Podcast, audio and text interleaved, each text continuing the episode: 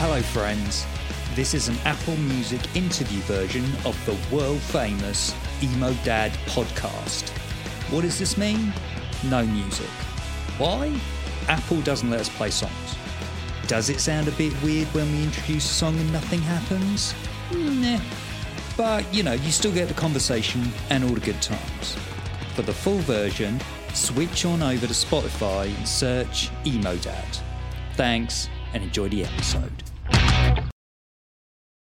I feel like uh, James like went straight into interview mode then before we've even started. Yeah. You're like a like nat- you're like a natural born, James. Can't stop.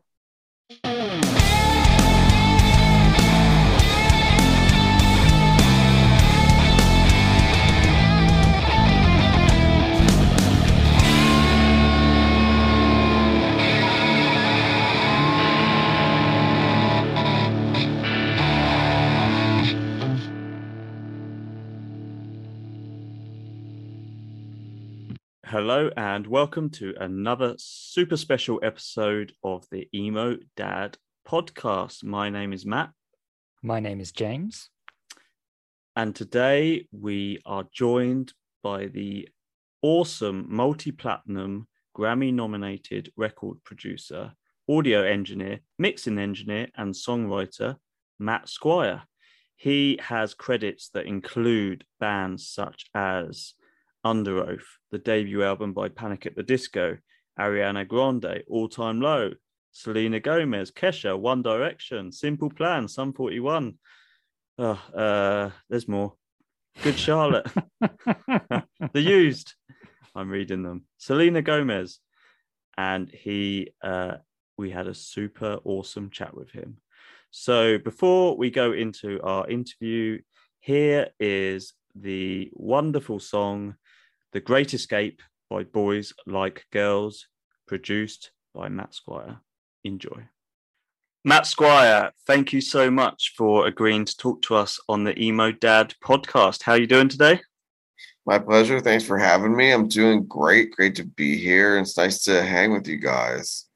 And we've uh, we've just been chatting before we started. You're in LA at the moment, is that right? I'm in LA right now. Yeah.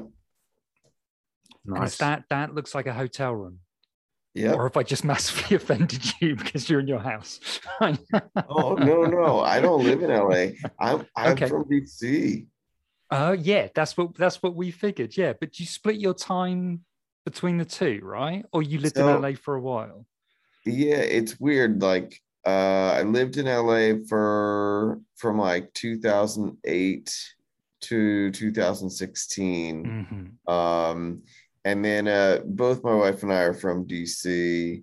We have three daughters. Like, we wanted to raise them back there. Our families are there and stuff like that. You know what I mean? Yeah, So we moved back in 2016, and um, every once in a while I come out here and I'll do like writing sessions. So I was out here in August and I did five sessions, and I was like, wow, it was really fun. And then I was like, I really want to do that again. And as the year gets later, it gets less feasible Okay. um for for so many different reasons but i was just like i better just get another trip in so i came right back out here and uh i've been here since monday or sunday rather and um then i'll leave saturday to go back to dc and probably be my last trip of the year i'm not sure Nice, nice, yeah, good. Nice. How's the weather over there at the moment? it's been good. You know it's nice here. It's always nice.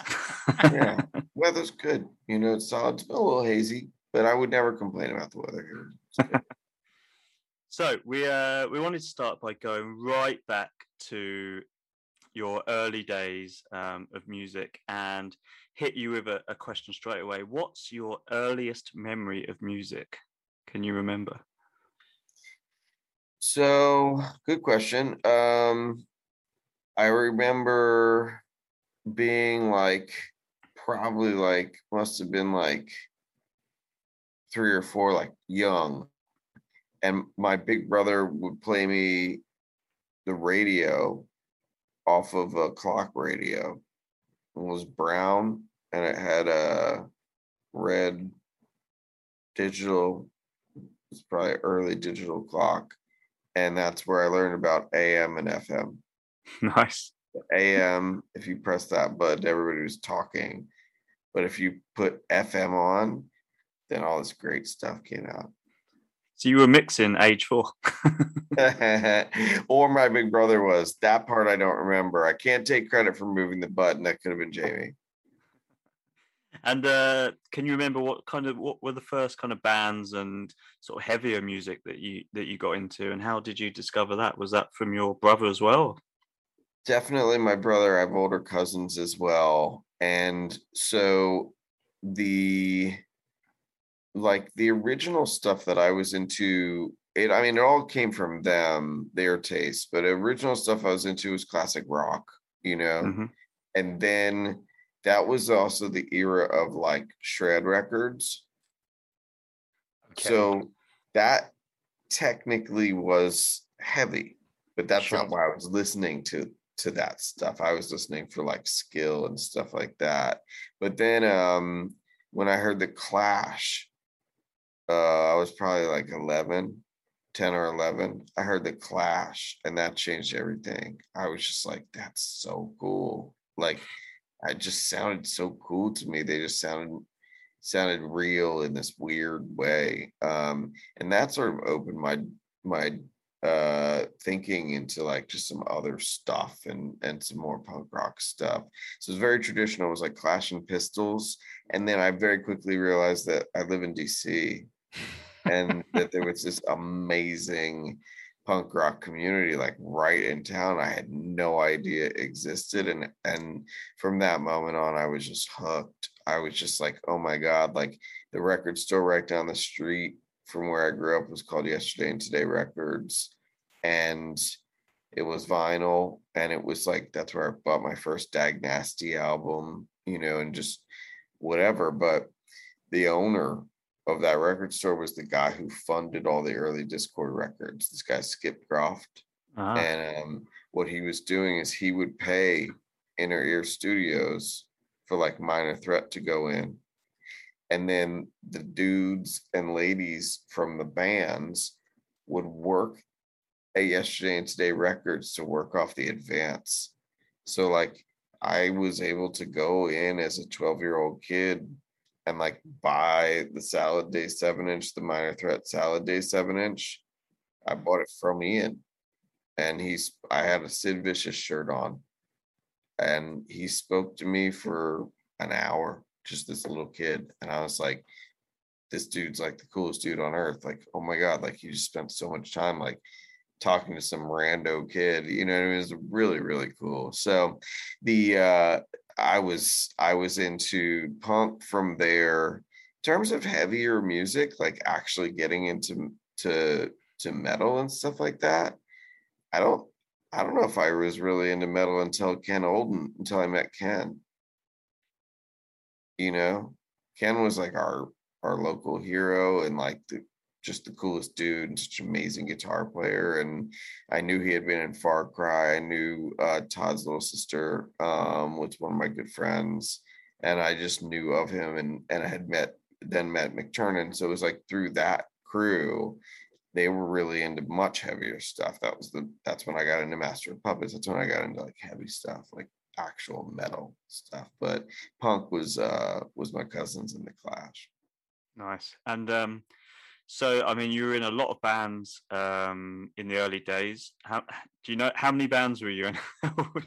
there's, there's, a lot online. If we uh, when I done my research. It's a good question. You know, I, like I was, but like some of that stuff was like short lived. Like I was in battery for like a matter of days. You know what I mean? Like I played on a I played on a seven inch, and then they wanted me to. They wanted as a guitar player, and then they wanted me to switch to drums, and I was really intimidated by the the beat. You know, like the old hardcore beat that's dun, dun, dun, dun, dun, dun, dun, dun, dun. like like it didn't always it didn't always count right in my head to be completely honest like i didn't Okay. like fully like grasp it and i wasn't fully into doing that on drums so i turned that down and they went to Europe and I think they got Zach at that time or something like that. It's a, a, little bit blurry, or maybe that's when Ben, I can't remember. But the um the uh some of those bands like I was not in for very long. Ashes was really the band, you know, that that I was in as as a member of the hardcore scene and like where we really played a ton of shows and met all these amazing people and had all these amazing experiences. Amazing. And um, so you were in that band um, with Brian, the, who we've interviewed on this podcast before. Um, and he mentioned this might be um, skipping on a little bit, but he mentioned that you're always interested in pop um, when Brian was listening to more hardcore stuff. And uh, you know that those guys would be listening to hardcore and you'd be listening to things like prince. Is that a, a, memory that you can remember? Yeah it was. And um and and that was fun. You know what i mean? And i think i think what was great about being a member of the hardcore scene was that that that was totally cool. You know yeah. what i mean? I was i was listening to some stuff that nobody else was listening to some friends of mine were listening to some stuff that I would that I just hadn't gotten to yet or whatever and and everybody was bringing in different um tastes and and and things to it. And and I think I think that's when um we really started to see exciting things happen. Like you know when refused came out with uh, with with shape it was just like what is going on? This is dope. You know what I mean? Like it just felt cool. And it felt like they had broken about 16 different rules and it sounded amazing. And so, you know, that that's definitely true. I was really into production too. And I was really studying like the Prince obsession. My Prince thing was actually a production um education more than anything else because he self-produced Mm-hmm. And my feeling at that time when I was learning how to produce, because I I've been recording bands since the beginning, since like I got my first four track when I was like nine. Wow. So like like I was really obsessed with like the engineering production side. And I my feeling when I was a kid was that producers, the best producers were like the self-producers, like Jimmy Page, like Led sure. Zeppelin was produced by the band, Nine Inch Nails, Trent, you know what I mean? Prince, like, and I was like, I want to, I want their tricks, not necessarily the like other producer in the room tricks. Right. So that's where a lot of that stuff came from. Is I was always looking at the sonics of like, man, how do they do that? That's like incredible. Um, but yeah, very much true. I, I was, I was more into hardcore and into the scene and into the community and and and part of it more than I was listening to it, to be fair. That's fair enough. Um, so we would like to play a song, maybe from a band that was influential on you during your, you know, your childhood or your um, your teens. Is there any band that sticks out that that you feel kind of inspired you onto your your journey in music? So teens, I was really teens. I was really into grunge. You know what I mean? Um, like early '90s grunge and stuff like that. Uh, we all were. We were all super into like Alice in Chains and Soundgarden and stuff like that. Um, but uh, yeah, I mean, in terms of uh punk rock stuff, like when I look back, like the most biggest influence on me ever is Fugazi. So if you have anything at the ready that that that resonates like Fugazi or Soulside, like that part of the like when the DC scene really like turned into like the older crew and like started using SGs exclusively and like that whole time period was like that's the stuff that I still listen to and that is like near and dear. Yeah, we can play Fugazi. Any uh any favorites from Fugazi? I mean, I really like Waiting Room. I really like song number one. I you know I repeated the whole album like take your pick. There's Take not pick. much. the very first like show I went to was like a Fugazi show in Dupont Circle. Like it's just like that band is just so awesome. nice. Well, let's listen to Waiting Room by Fugazi. So you're so you mentioned you got your first eight track. Did you say when you were nine? Got a four track. They didn't Four have an eight track yet. Sorry, my, mis- No, my mistake. fine, Those 'cause extra I- tracks would have been awesome. No, I did because I also got the first eight track that was on Hey. a cassette. That was a couple years later. They they just hadn't made that yet. That was a new product. Oh, Um, so I got a four track. It was a Ross four x four.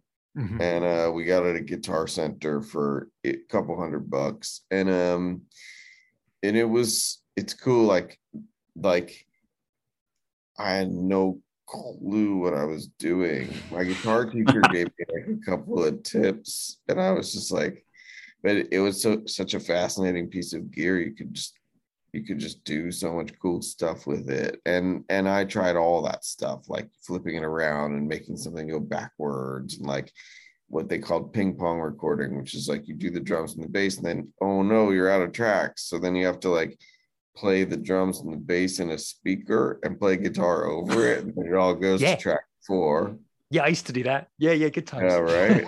and then you're like completely degraded right and then you have to play the vocals and Yep. and it's like that's how they made beatles records and stuff like that that's what they did yeah, yeah, that's right.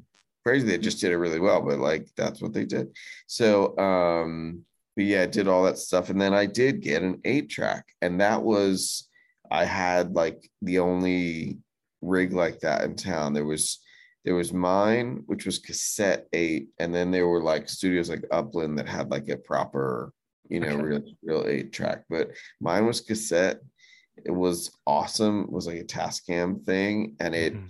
it really gave us the ability to like do something different and record our own stuff and then all the, our friends bands that came through like when split lip would come through or lincoln would come through i'd record them in my basement. We'd let them stay at my at my house and i'd record them in my basement. And that actually that location ended up becoming brian's first studio as well. Um and so it's there's a lot of history just in my mom's basement.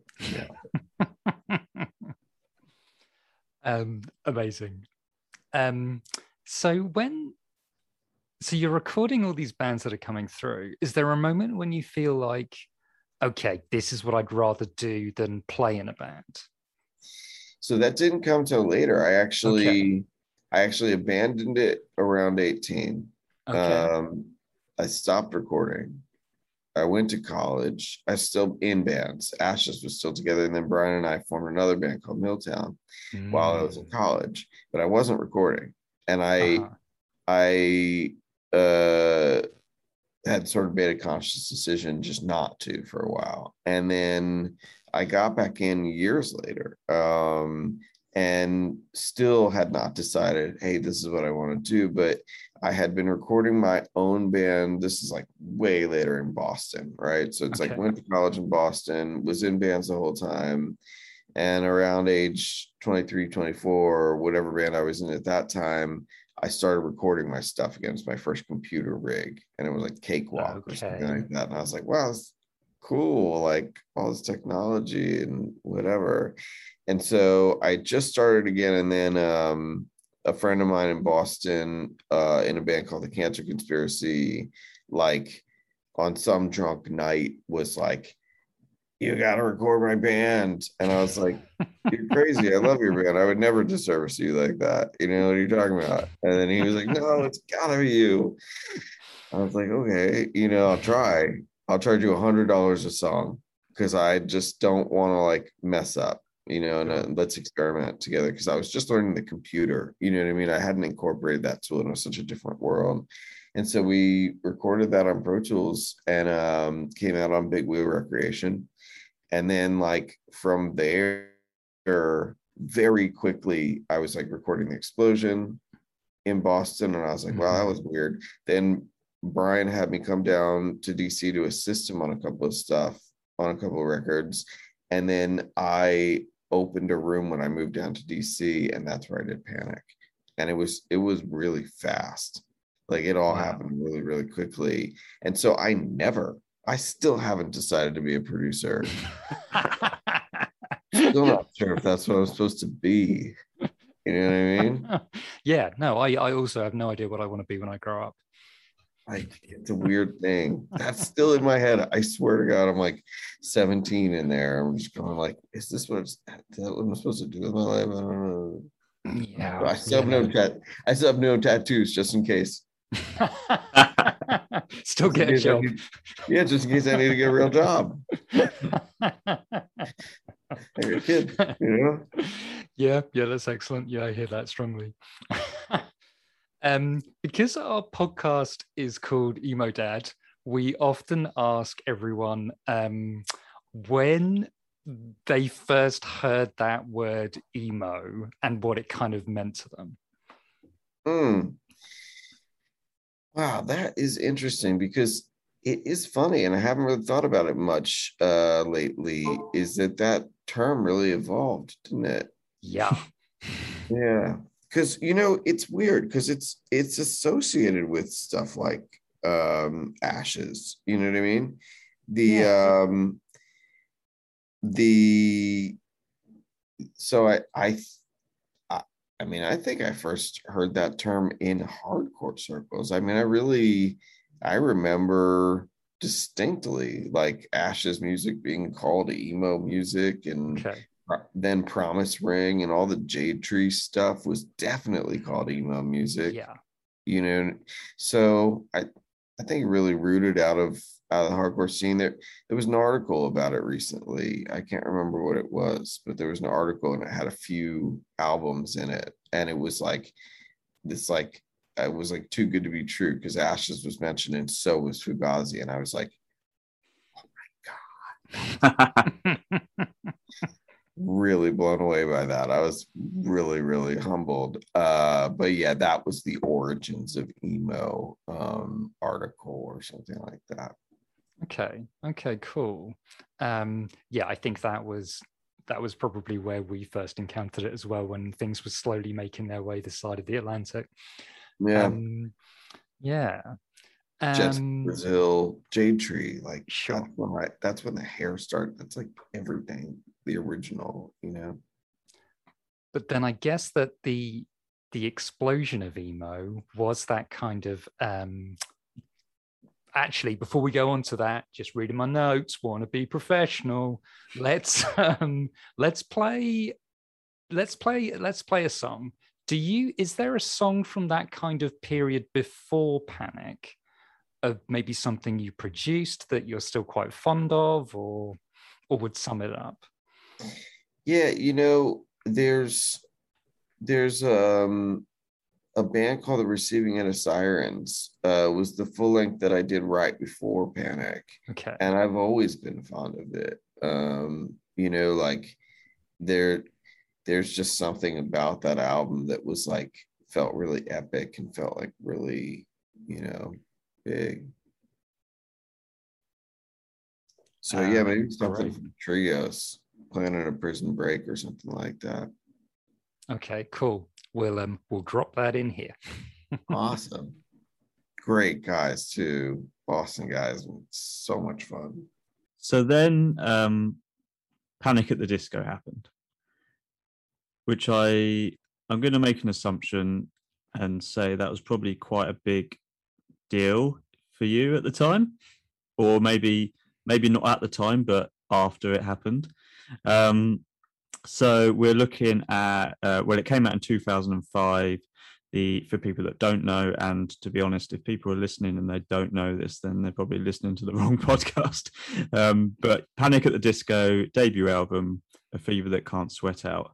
Um, listening back to it, which I do regularly, um, I mean the album, for want of a better word, is just nuts. It's bonkers um, with so many styles, and that's just you know in in individual songs. Um, how much of the album was ready when when the guys came to you, and and how much was it kind of written in in the studio, or, or what's that process like? So great question, and and you know, we did we actually we were flying by the seat of our pants. Like we we didn't know there was going to be a big record. Like I knew I really loved it. You know what I mean? Like like I, the demos were sent to me. I got like three songs, two or three songs by Crush Management, and I was like, "This is awesome." You know what I mean? Like just being like, "Wow, this is really cool." Like you know, I just loved his voice and just loved what they're doing. So really, um, really, really cool. But the uh, the um album I would say was about half written when they got to the studio. They had maybe five or six finished songs, and then they had these starts, you know, these like beats or riffs um, that they thought we could pull from. And so we spent about a week in pre production taking some of those um, starts and turning them into full songs.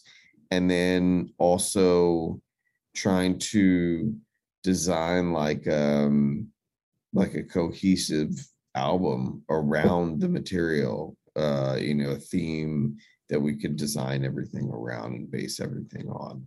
So a lot that was discussed during the first week week and a half um was how do we finish these songs and how do they all fit together?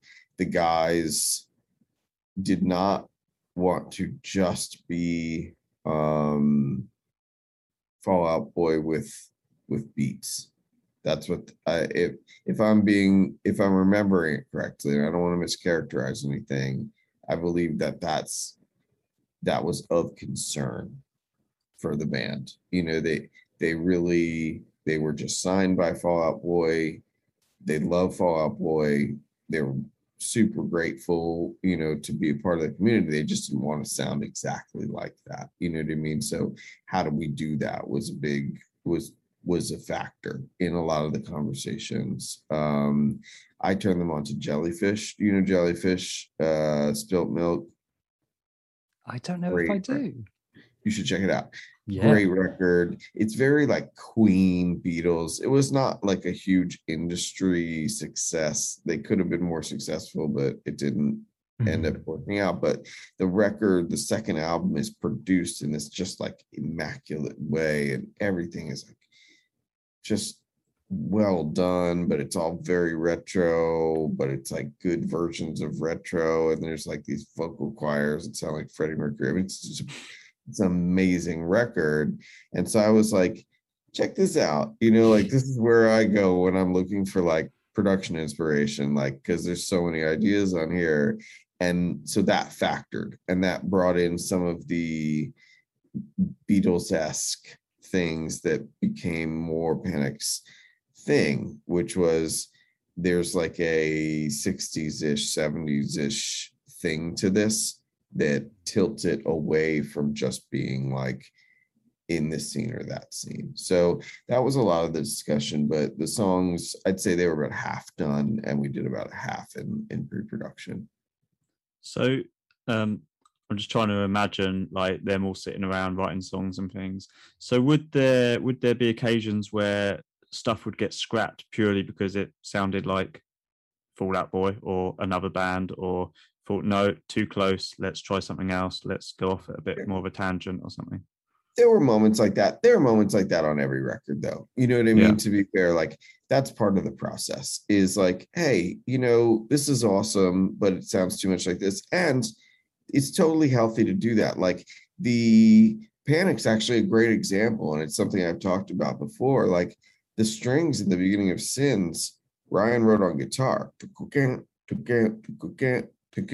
and it was like him being like you know like when you're sitting around and you're playing metal you know what i mean it doesn't necessarily mean that you want to put metal in your song or in your band or whatever but rye was always playing that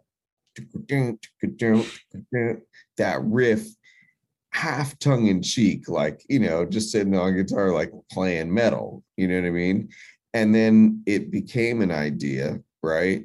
But it was like, well, I'm not going to play that on guitar in this band. Like, that's not happening. And then it quickly became like a, hey, what if it was pizzicato strings? And then it's like, boom, right? That Mhm. opened up the whole thing.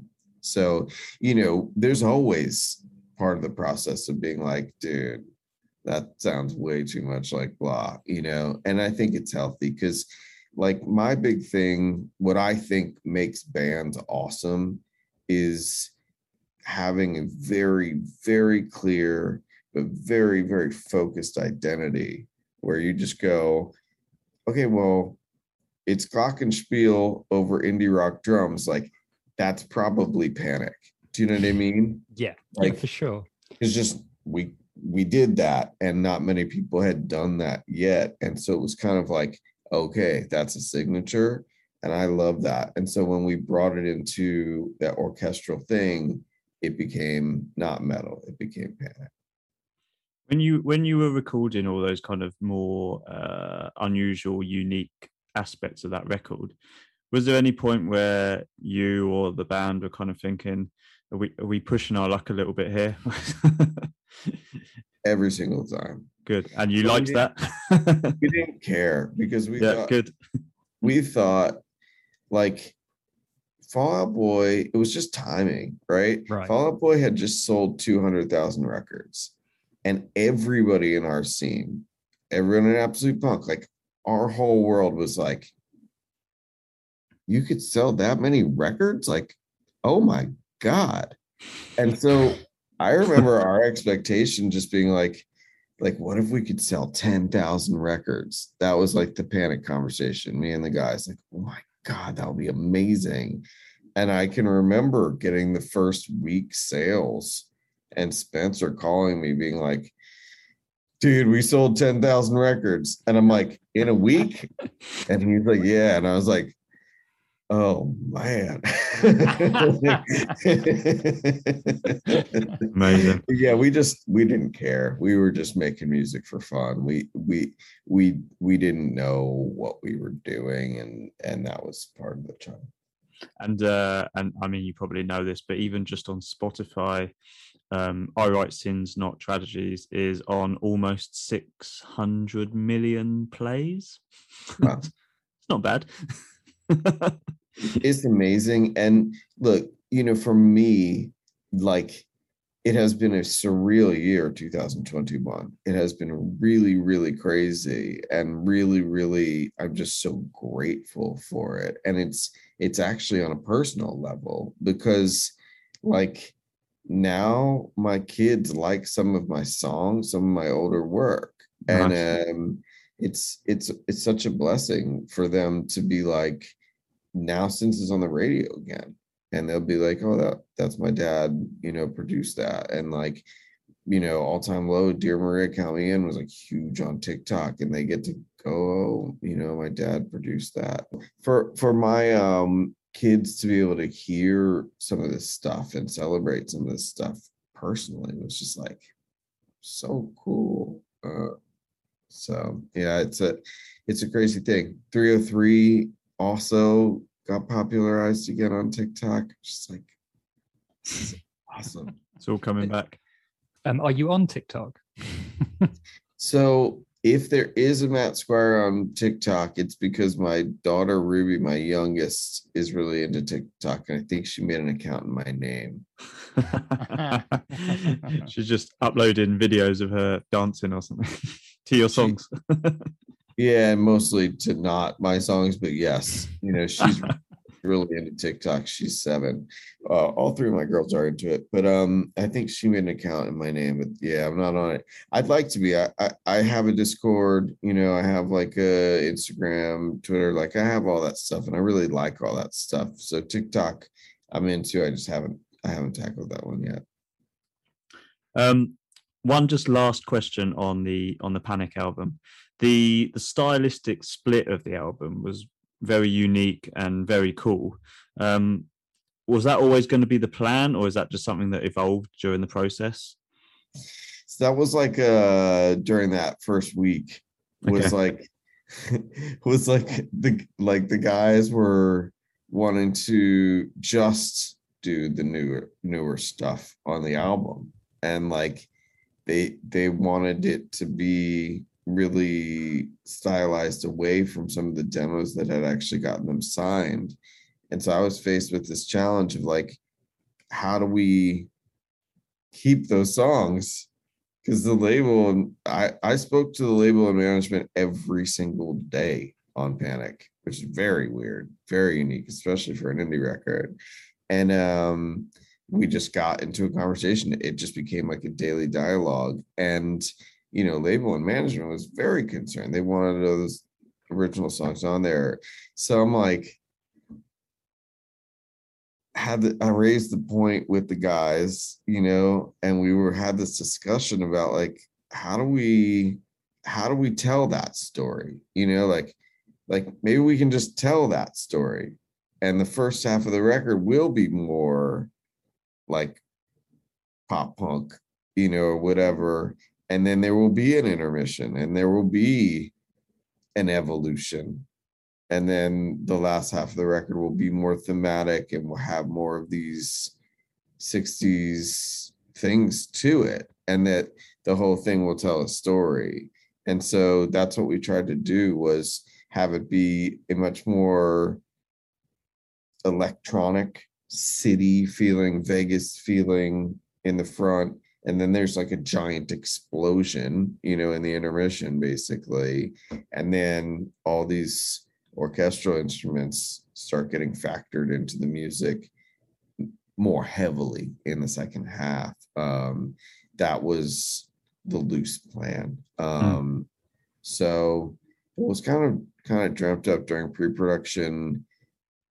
If I'm being frank and looking back in hindsight from a problem-solving perspective, it was really like, how do we how do we do this? How do we tell this story and have it be credible? It's fascinating to look back at that because we were really thinking about an album and not everybody thinks like that anymore. And uh, it it was really important to us that it it all felt like a start to finish, you know, album story or whatever. I remember when it came out that that for me personally that was the big thing the kind of um almost side A side B aspect to the album. And that was kind of what caught a lot of people off guard it but in a good way. It was like holy shit this is you know talking to your friends is like have you heard what they've done with this like two split albums? Um it was really cool. Really really enjoyed it. So It was and still still enjoy it now Yeah, because So- we didn't know if anybody would like care about that. So it's cool to hear that it it resonated with you. That's awesome. Yeah, yeah. Um, so we should play a song from the album. Have you got any favorites um, from that album? You know, it's weird. Like, I- I mean, I think Relax Relapse really, really good. Um, you know, just I just it just has stuck in my head over the years, you know. So that that's a good one. Okay. Am I am I saying the title correctly? I still don't know the titles of You, songs. you man. probably using the working titles because, uh, that's what they are. yeah, I don't know. I, I don't know what's which which song is that. Can't take the kid from the fall, take the fall from the kid. Um, hold on, I'll tell you in a second. This is the uh, this is a problem we have with um, all the producers that we've chatted to so far. Is they only know the working titles of songs. Actually, this one, because then they went. Uh, it looks like Camisado, okay, brilliant. which is one So of the this- shorter titles, because they went and made the title so long that I was like, "Come on, how am I That supposed was- to remember the only difference between blah blah blah?" It's like, come on. Yeah, but that was really trendy, right? If you look at the Fall Out Boy, the length of the titles on their first few records, insane. Like they were like It did, paragraphs. it was it was part of that world and and it looked amazing and it was something different you know at least it like set them apart and stuff like that but it was it was hard for me to it's still hard for me to identify things with anything but the working titles Okay, so this is uh, Camisado by Panic at the Disco. Um, so as as we mentioned, that kind of this is the time when I don't know. I think the nerds call it third wave emo. Um, gets massive, and this is when everyone's blowing up, and you've got um, those kind of those big tours, and it's all on MTV, and everyone's got their haircuts and the skinny jeans and the studded belts and Hot Topic and the whole thing. We did you feel like you were on the inside of all of that, or was it something that you were seeing from the outside, or had you already moved on to other things? It's a really good question. You know, uh, I felt like I had one foot in and one foot out. Okay. If I'm being honest, um, there's there was a lot of me that was just so grateful to be a part of anything. I mean, I I assumed I would like be a musician, like with like you know like live on a futon like I did for so many years. You know what I mean? Pay no rent. Like I just assumed that's what being a musician was, and that I would at a certain point go get a job in psychology. That was my life okay. plan. You know what I mean? So I was like super grateful, you know, that anything like this could have mm-hmm. ever happened. I was like, this is just amazing, like such a blessing to be part of it. And then, of course, you know, I want to repeat it. Like, I'm like, okay, well, now I, the yeah. door is open. I'm not going to walk back through it. You know what I mean? I'm going to like see what else is here. And, and that started me on a, on a very long journey, which I feel like I'm still on, which is like a journey of just education of just like, I'm fascinated by, by like music and, and how powerful you know what I mean? Mm. And I'm just a student of that ever since. I'm just like, wow, oh my God. Like I had no idea that anything that I am a part of could ever be that impactful and that like grand. You know what I mean? So it it definitely like changed my life. Um, but uh I never felt like like there were other people, Fueled by Ramen, Crush, Panic, other bands there were other people in that scene that were able to evolve it into like bona fide music business currency okay. more than me. And I didn't know whether that was good, bad, ugly, no judgment, but there were definitely people who had two feet in, you mm-hmm. know? And I always felt like I had one foot in for whatever reason. And I I don't know if that's just me you know, or if it was also because I wanted to explore other styles of music or what it was. But that's how I felt. Um, okay. Yeah, I can see how that makes a lot of sense. And so is that like, so, bef- but kind of before, I guess before you moved on to um, what I'm very excited to talk about is sort of the pop stuff later on. You still made a couple of like um, quite major kind of records within that scene. So we talked about, you know, like all time lows, so wrong, it's right. And then um, a record that I think Matt wants to talk about, which is um, the used artwork record. Yeah, so that um, that album, I'm, I'm quite a big fan of this band, and I, I find this really interesting because that was the first album they did without uh, John Feldmann. They had a new drummer, uh, new management, and um, I've heard Bert say on uh, various podcasts that he's a bit of a nightmare to work with. um, how did how did you find working? Yeah, yeah. um, how did you find uh, working with him and the band at that time where so much was changing within the band um, on the album artwork?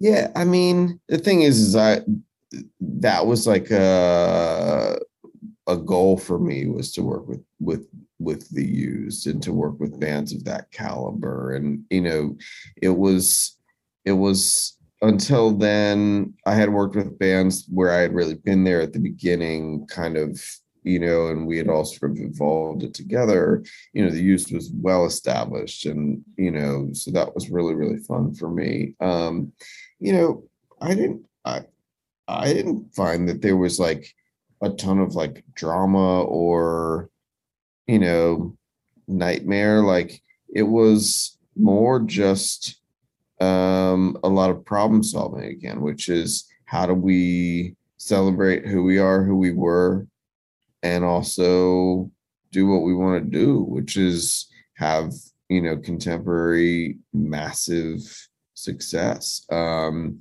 you know, it's always tough for a band like that to balance those elements of like we are who we are. We never want to lose sight of that, but we also want to get more ambitious every album. And so it's fun to to try and tackle that. Um, you know, the the way I always look at stuff like that is, you know, there's two real buckets, right? You've got your fundamentals, which is like you better have some memorable vo- vocals and lyrics and some stuff. Like you have to have something to say, right?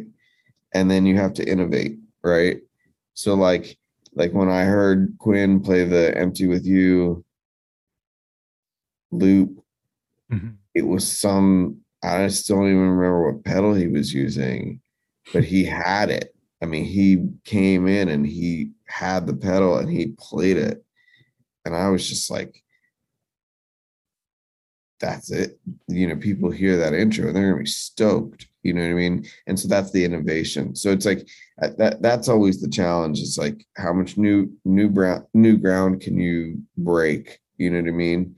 And then you know how much can you still remind us that you're you? Um, so that that was the challenge with that record. And also, yeah, they they were experimenting with not going to John, which was mm-hmm. a, a I think was like a just a let's try it, you know, like let's let's do something else. We've done the same thing a few times. Like let's let's try something and let's let's see what happens. And you know, it's it's it's a record that I think people look back on and really, really like. I've gotten a lot more feedback about that record, bizarrely enough, this year than I had gotten in any year since. Very wow. Strange.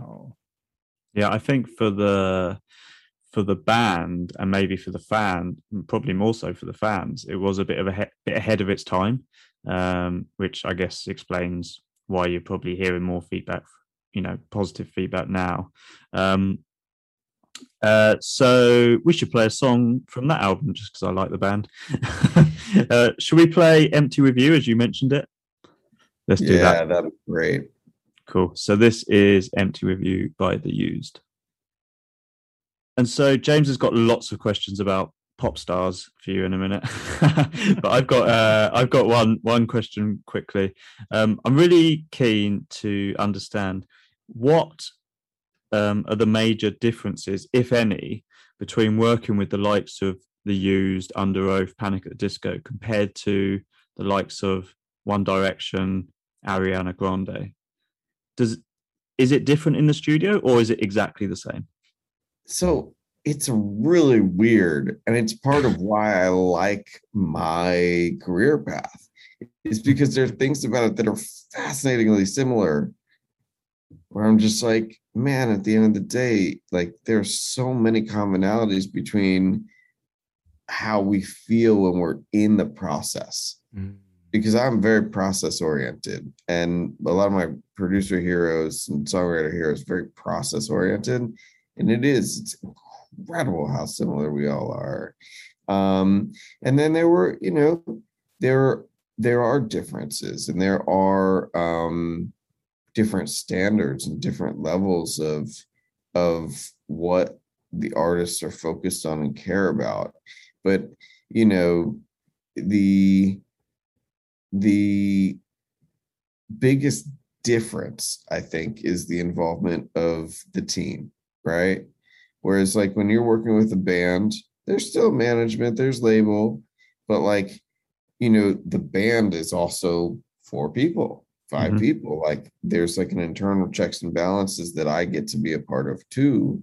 And it's really there's like a brain you know that's working the whole time where you know somebody walks in the room and you can tell they're not feeling that drum pattern you just know it's a matter of time before they're going to say, I don't like that drum pattern. And that you're going to have to go back and figure something else out because everybody needs to be happy.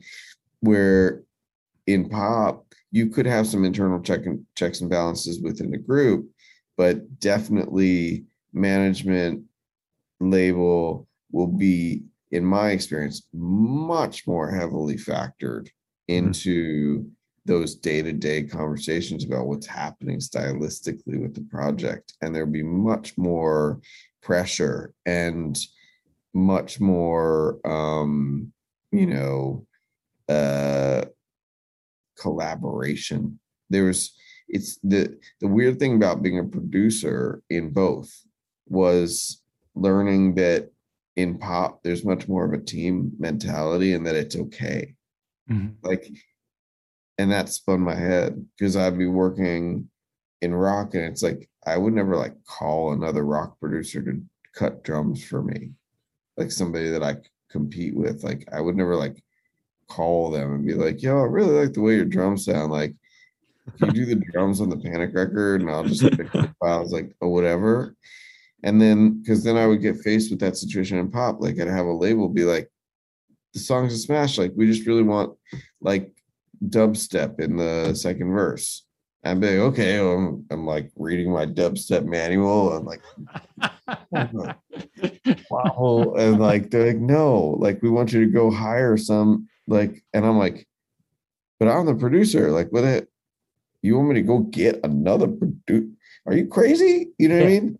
And like, my manager would be like, no, no, they're used to being able to say that. And they're used to people like you saying, yes, I know this guy or that guy. Like, like, oh, like I had no idea that that was okay. That like I could still be of value and also bring in a teammate. I had never heard of that before. So the, the, the so there were some process differences. There's some fascinating similarities between just like the way we our brains process like oh that doesn't feel right or this doesn't sound right or could you move this or tune that or like whatever we're all very similar Oh, That's really interesting. It's really interesting. Um, did how what made so what made you make the switch? Was it this curiosity you were talking about earlier? Yeah, I think so. And I was also I was like, like, what else? What where can I go from panic? Like, what can I do? Hmm. You know what I mean? Like, where will I? Where I'll have other bands. There's boys like girls. There's all time low. There's all that stuff. Sure. But like, you know, that's still within a scene. Like, what? Where where else can I go? And I Mhm. just kept hearing pop songs next to my songs on the radio, and that like I got really addicted to listening to pop radio because I was like, oh my god, they're playing Panic Okay. wow, Oh, this I is see. crazy. And then I would hear like Justin Timberlake and Kelly Clarkson and be like, oh my God, like pop producers and writers are taking more chances than my community. And I was like, Oh, there's so much risk in this music. And I really like, you know, and and just to full circle it in our conversation, right? Like when I first heard the Clash and the Pistols and stuff like that, I was like, wow, they're taking risks. That guitar's out of tune Mm, it's still dope. You know what I mean? When I heard pop on the radio, I would never really like listen to that much pop. Like like the like the pop that I listened to when I was growing up was not like contemporary pop. It was like when I'm like listening to Prince and stuff like that, I'm listening to things that are like 10 years old. You know what I mean? Right. Like this was the first time that I ever got into like contemporary pop. And I was like, wow, so much cool stuff. And so I chased it. And then I started getting like Aly and AJ was the first first project where they were into the used. And so they wanted to do a track that kind of had that feeling. I wanted to do something that felt like Kelly Clarkson. So it was like this perfect thing.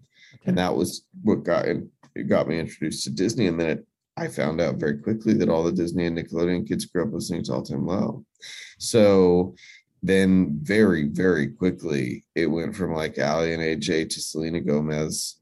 And then it went from Selena Gomez to uh some I don't remember exactly point to point, but I worked Demi and Big Time Rush and all these amazing, amazing kids. And then um 1D Uh, and Cher Lloyd came from my friend Savan, um, who was working on X Factor in UK.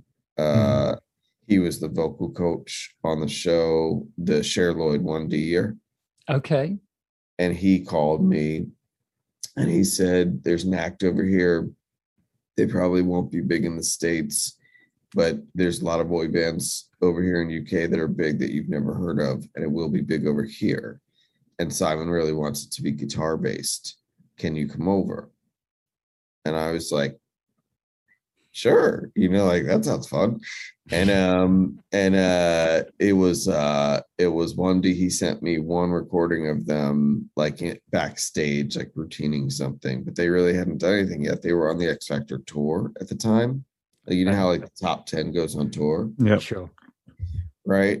So it was during that was during the royal wedding and um they flew me over and i i st- stayed at the royal garden inn during the royal wedding and i was like this is amazing.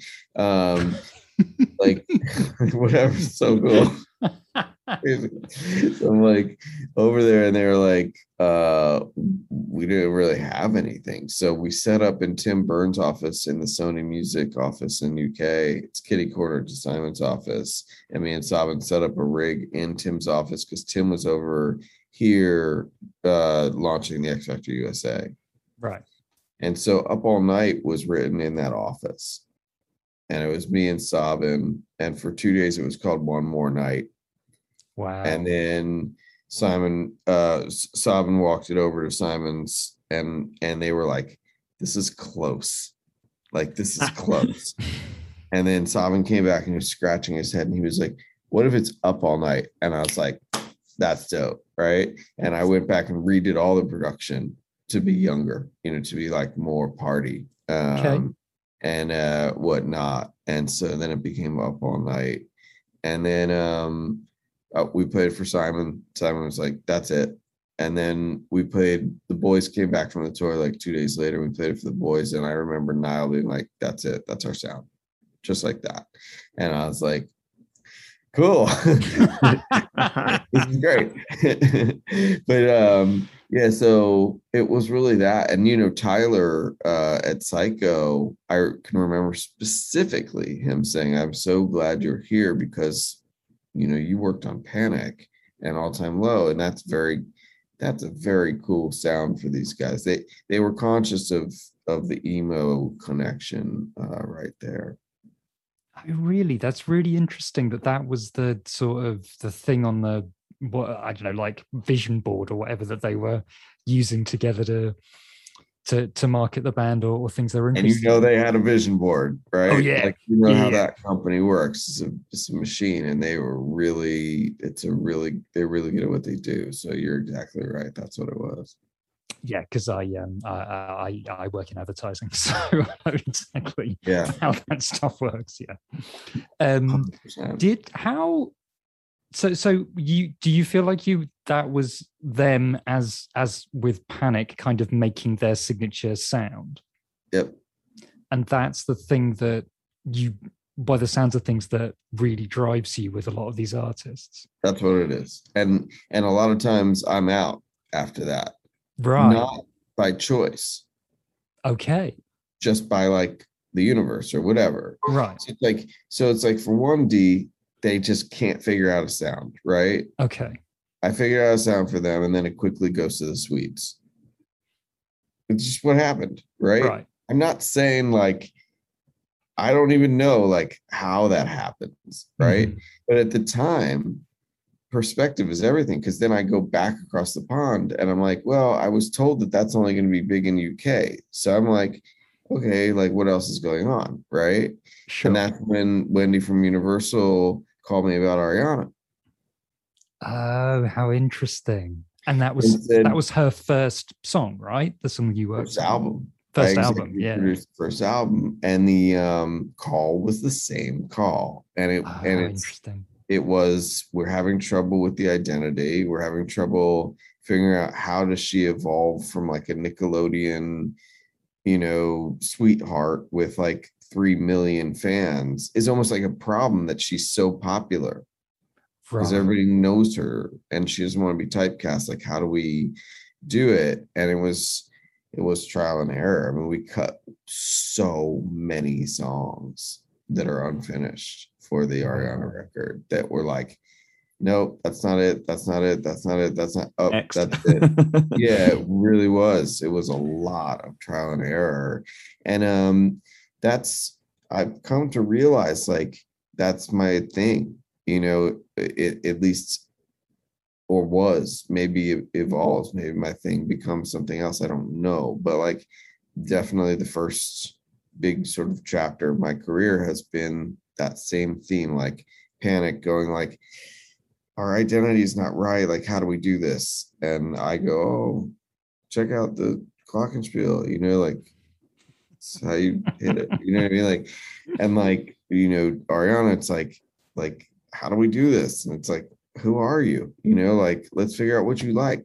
Well, I really like Mariah Carey, and that's that's really what I like. I that's what I that's what I want to oh, do. You know what I mean? And we tried a million different things, but it's like that's really what you wanted to do. You know what I mean? Like, so it's like like the calling card for me as I look back in hindsight really is identity, re-identity. If it's like Underoath or the used, it still applies because it's like, how do we grow? Or neck deep. It's like, how do we grow? You know, like Yeah. Can you can you help us balance who we are with who we want to be? You know, like, and this is largely what I've what I've been called on to do in music, um, at least so far. Great. Let's um we definitely want to talk about the Underoath record um because Yeah. we both spent most of the day talking about how much we like it. but um first of all, I think let's play a so let's play a pop song. Shall we play Up All Night Sure, just for fun because we talked about it a lot? sure. Um, so yeah, emo dad listeners, please enjoy Up All Night by One Direction. also, which Underoath record? Because I did erase me, but I didn't do this new one. No, Uh, not the- erase me, yeah. no, we would want to talk about Erase Me because the point is, is that we both missed it. Right. like we hadn't realized it was a thing and then we were going through your discography and we're both listening today and we were like this is really good and then i read online that it had got quite a lot of criticism for being a departure oh yeah. and i was like shut up this is really interesting it's very polarizing. It was a very polarizing album, which that's what they wanted to do. and I Yeah, I can remember did. I remember Speed telling me that, and also talking about it in interviews. You can find him talking about it in interviews. But he told me that from minute one. Speed said, "Look, we very easily could make you know disambiguation again, or we could make Lost again, and our fans would be so stoked for a month and be like, "Those are my dudes," you know what I mean? yeah yeah But like, but that's that's all it would be. And he's like, "I- think we need to take a risk, you know, and I think we need to, of course, we love those fans. We want to make sure everybody's happy, but we also want to see what can happen, you know, radio and whatever. And you know, it was it was really largely it was pretty successful. Like it, it really was that vision. It really was Speed's vision of like it's a polarizing record Mhm. that kept people talking about it. There was enough on there for older fans to really, you know, get into. And then there was a whole lot of new things that happened for them with really successful radio campaigns, a huge arena tour, you know what I mean, with Korn. I mean, and Alice in Chains. Pretty Wow. cool. Like, so, you know, really, real and like what an amazingly cool group of people. They are just like the coolest dudes on earth. We had so much fun making that record. I can't even tell you. There's not there's not a moment where they're not being hilarious. I, I just I've never seen it before. There's such a family. It's great. Really, really cool people. So am I right in thinking that was like your you were kind of doing the pop stuff and then the Underoath um, album Erase Me was your kind of coming back to the rock to the rock side to the dark side. um, Yeah. Is that is that right? Yeah, and and and consciously. So, like, I was living in LA uh, throughout all the pop stuff. Towards the end of towards the end of it, uh, like you know, 2014 ish, I was working um, with a lot of Max Martin's guys and Max, you know, too, overseeing everybody, and um, and I, I was like at this crossroads of like my Disney publishing deal was almost up. Everybody expected me to sign with Max, and um, we had had some informal conversations, but nothing like too too formal. But you know, that was sort of like the chatter It was like, do I sign to Max or do I like not? And I'm like, okay, if I sign to Max, I'm in LA forever, and it's like it is what it is, whatever. But like, I also have this other thing that I've always done in my career, which is the identity crafting piece. You know what I mean? Mm-hmm. And like, I felt like I'd be giving that up. And so I was like, I think I need my own studio again.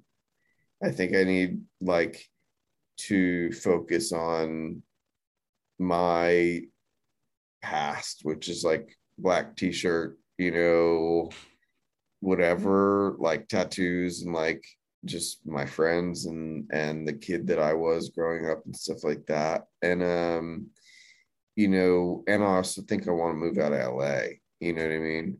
And so all these things were kind of happening at once. And so when we moved back to DC, it really was like, let me make rock records again. Let me take the pop stuff that I learned and kind of consider it graduate school, you know, especially for melody and vocal stuff, which I really didn't have that aptitude before I met those people.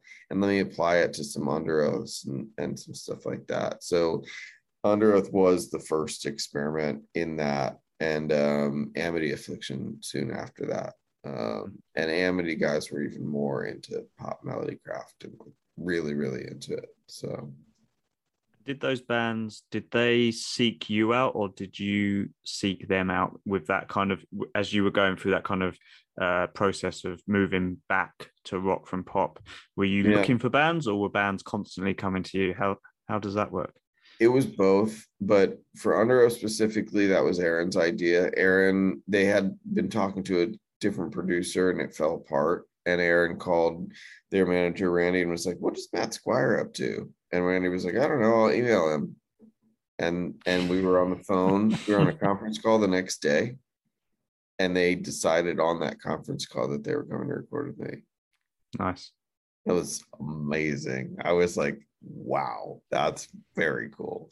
So that was fun. That was Aaron. Um, Amity was uh, the label um, was Dave Rath from Roadrunner had me fly out to um, I think Rock on the Range and um, just hang with the bands and we just we were just cracking up from minute one you know just hit it off from minute one and just it was like hilarious those guys are such good guys it was so much fun making those records and like they um you know they're funny it was it was good times. So that was just chemistry for minute one. Also, Aaron, as you know, is um is obsessed with the Baltimore Orioles. My studio is about 20 minutes from the stadium. So he was like, We're coming to you in the spring. Yeah, perfect. um is there a, do you have a particular favorite song from the Underoath album? Um you know, I I, I like I like um I mean I like a lot of I like a lot of the stuff on, on that record. Um I mean we could do we could do on my teeth and only just because my kids have a funny thing with on my teeth they just have their own version of it that it's like food items like I got toothpaste on my teeth. I got like donuts on my teeth. And they like the first time they saw Underoath, they were like, Dad, he's like screaming his head off. Is he okay? They were so concerned about speed. Amazing, amazing. And so they they when they when they imitate that kind of music, like, "Oh my god, salad!" So we can listen So- to that. yeah, let's enjoy that one then. So, uh, for those people listening who are fathers or mothers, um, play this to your kids and change the words uh, when it's time to to brush their teeth. This is "On My Teeth" by Under Oath. dental Um, hygiene was high on high on our our list when we were making that record. Very important. um, I just wanted to ask a question about something you mentioned earlier when you were talking about like the Underoath album and the Amity album being on radio, because I think that's a bit foreign for us because we don't really have rock radio in the UK in the same way that it is um, in the US. Mm. So are those? Are you aiming? And also, I love the way you talked about albums earlier because, like, we're similar age, and albums are a big thing for me. I love getting the body of work, and I love starting at the beginning and finishing at the end and getting the whole thing in. Are, Yeah. you- are you still writing like that, or do you have the singles in mind, or is it both?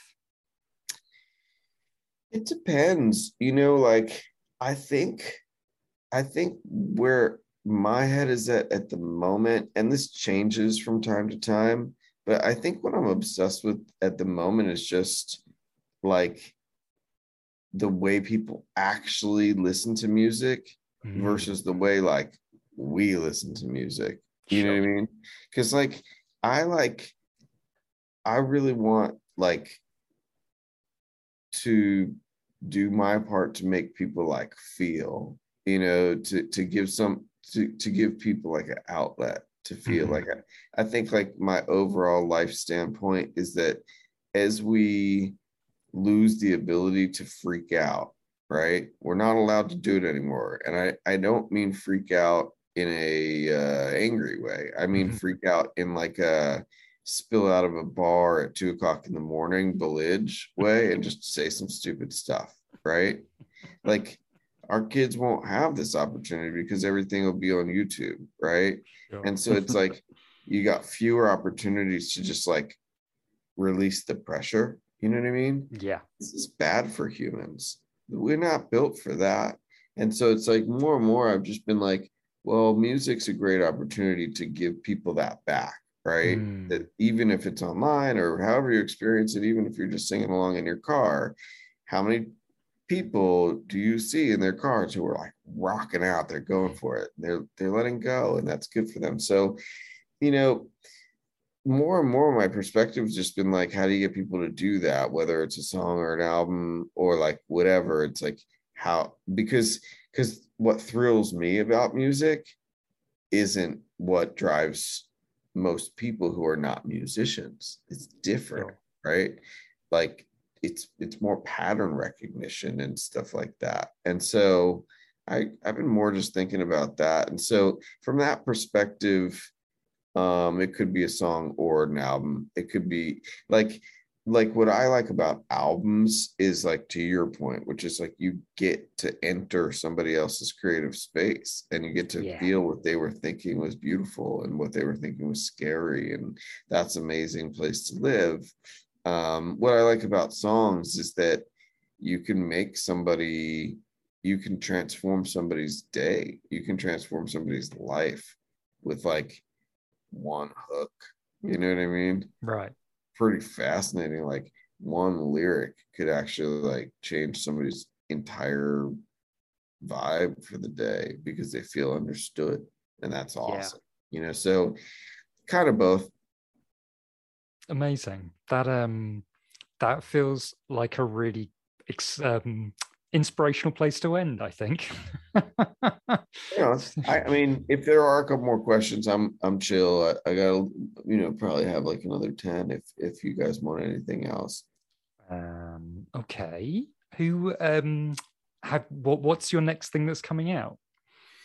So um I've been doing a lot of work with Against the Current. Um Okay. that just just came out. Um and uh that's just something I'm excited about. Not only um, because I love the music and I love the band, but we did the whole record online, which is Oh really wow! Well, like in Um, lockdown. hmm Yeah. Um, and so like essentially in 2014, like I became obsessed with online recording for no reason. Like That was just that was handy. right? It's like the weirdest thing. So like so like yeah, the last two years have been like an ass trip. So like like in 2014, they made it possible for like if you made like a beat on GarageBand on your phone, you could cloud it to your DAW, like you could open it Right. on Logic. And I was like, that's the coolest thing ever, right? Because like I can have my portal, you can have your portal, and we can just like toss tracks back and forth, and it's gonna be dope. And I'll never have to wear shoes again. And I'm like, this is awesome. I built a whole platform around that, uh, like a whole thing. And I like, I even went up to Cupertino and like talked to GarageBand and Logic about it, and showed we had we had hacked an iCloud. I was working with Rascal Flatts at the time, and we had hacked the iCloud so that it was like not my iCloud and not Joe Don's iCloud, but it was just like an iCloud, right? Okay. And so when I would update, he would get it. And when he would update, I would get it. And so the that word about that had traveled up to the GarageBand and Logic teams. They're like, we need to see that. So I went up and showed them that. And I built like this whole thing around it. And um by 2015, it was like nobody was into this. Like, like whatever, you know. So like I just sort of abandoned it. And then last year, uh, you know, when lockdown started, it was like I went to Aly, my wife, and I was like, yo, like, and I was working with Against the Current at the time. And I'm like, yo, Chrissy's going home. Like, man, you know, everybody's mm. freaking out. We all think the world is ending. Like, nobody's coming to the studio. And without skipping a beat, Aly was like, why don't you light up your online thing again? Would that work? And I was like, I forgot about that. She's like, you might want to unforget. And I was like, yeah, maybe. So I hit up Chrissy and I was like, yo, you want to try some whatever online stuff? And um, and she to her credit, she was like, Yeah, she's like, I'm freaking out. The world's ending. We need to make music. You know what I mean? Like, hell yeah.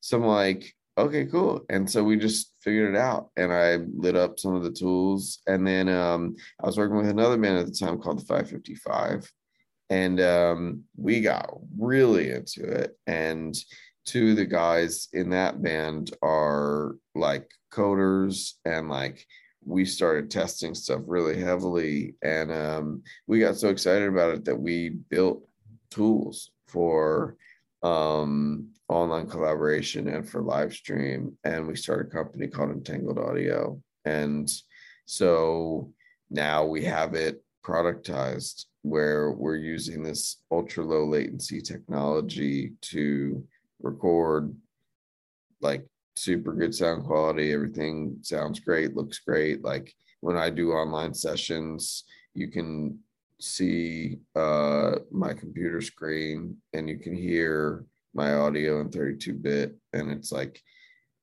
really really fast. And then i can like like against the current we tracked all the drums in florida we tracked all of chrissy's vocals in la like we just did it all through online stuff. And so you know that record uh is is point of pride uh on a lot of levels just because i love the band and i'm so stoked that it's out but it's also just the process was was so cool. And then and starting entangled audio with the 555 guys was was really special these last two years as well because they're amazing people and and we've got this amazing team where we like can build these tools that people just don't have. So cool